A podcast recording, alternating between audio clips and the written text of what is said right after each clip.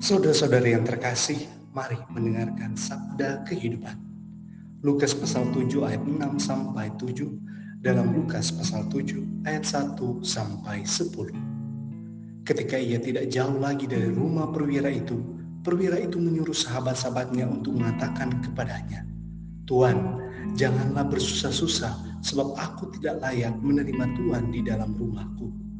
Sebab itu aku juga menganggap diriku tidak layak untuk datang kepadamu. Tetapi katakan saja sepatah kata, maka hambaku itu akan sembuh.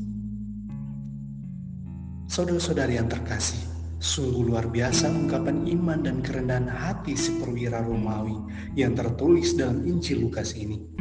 Sehingga ungkapan iman yang sama selalu kita katakan sebelum menyambut tubuh Kristus dalam Ekaristi Kudus. Ya Tuhan, saya tidak pantas Tuhan datang pada saya, tetapi bersabdalah saja, maka saya akan sembuh. Perwira Romawi ini sungguh yakin bahwa Yesus sanggup menyembuhkan hambanya hanya dengan bersabda saja. Sebagai seorang perwira, ia sangat paham arti dan wibawa perintah atau perkataan seorang komandan pada bawahannya.